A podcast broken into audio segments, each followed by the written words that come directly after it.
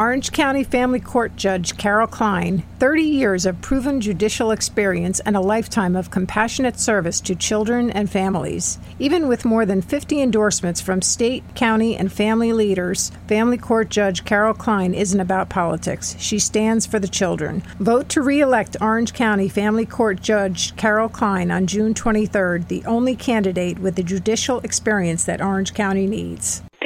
By the citizens for Judge Carol Klein. A very good day to you. I'm Hank Gross, MidHudsonNews.com. It's Tuesday, June 9th. The plight of Donald Lee, a homeless man from Buffalo who had been living on the streets of the city of Newburgh for at least three months, was brought to the public eye when a video surfaced showing a Newburgh man splashing a bucket of water on him as he slept on a sidewalk. Several days later, community activist Ali Muhammad ran across him sitting in another sidewalk in the city, and he engaged him in conversation. He just, I seemed like I could trust him. He seemed like a trustworthy guy. He walked with me. He was patient, and um, he answered my questions. He was very coherent, and one thing led to another, and I just like, you know what? I can't not stick with him. The activist teamed up with Newburgh schoolteacher Richard Desiderio to buy him new clothes, some hot meals, and put him up in the Howard Johnson's motel for a couple of days. Lee told Mid Hudson News he could not believe how nice his new friends were to him. Shell shocked that it even happened in the first place. More shell shocked that it's happening. That you know that this is happening to me now, and all the help that I'm getting is even. It gets more and more shell shocking as as it goes on. Is what I'm thinking. Muhammad learned Lee had been stranded in New York City and through hitchhiking at a bus ride wound up in Newburgh.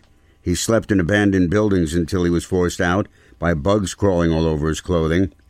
Lee is now staying in temporary shelter in Newburgh as his new friends continue to help him cut through bureaucratic red tape so he could find more permanent housing, a job, and guidance.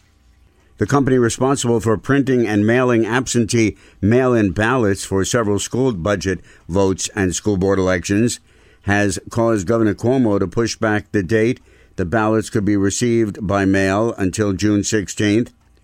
Poughkeepsie City School District Clerk Becky Torres had been adapting to the procedures to ensure that all votes are counted.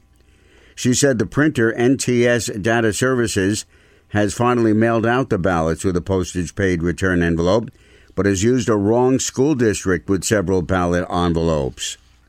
Realizing the error, Torres has contacted the Hudson School District and asked them to set aside any Poughkeepsie ballots that were received there, and Torres would go claim them. The Dutchess County Legislature Monday night voted to approve an intermunicipal agreement with the city of Poughkeepsie to form a Dutchess County Poughkeepsie Land Bank.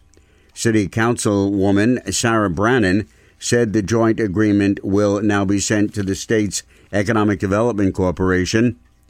County Executive Marcus Molinaro was glad to see the county lawmakers approve the agreement.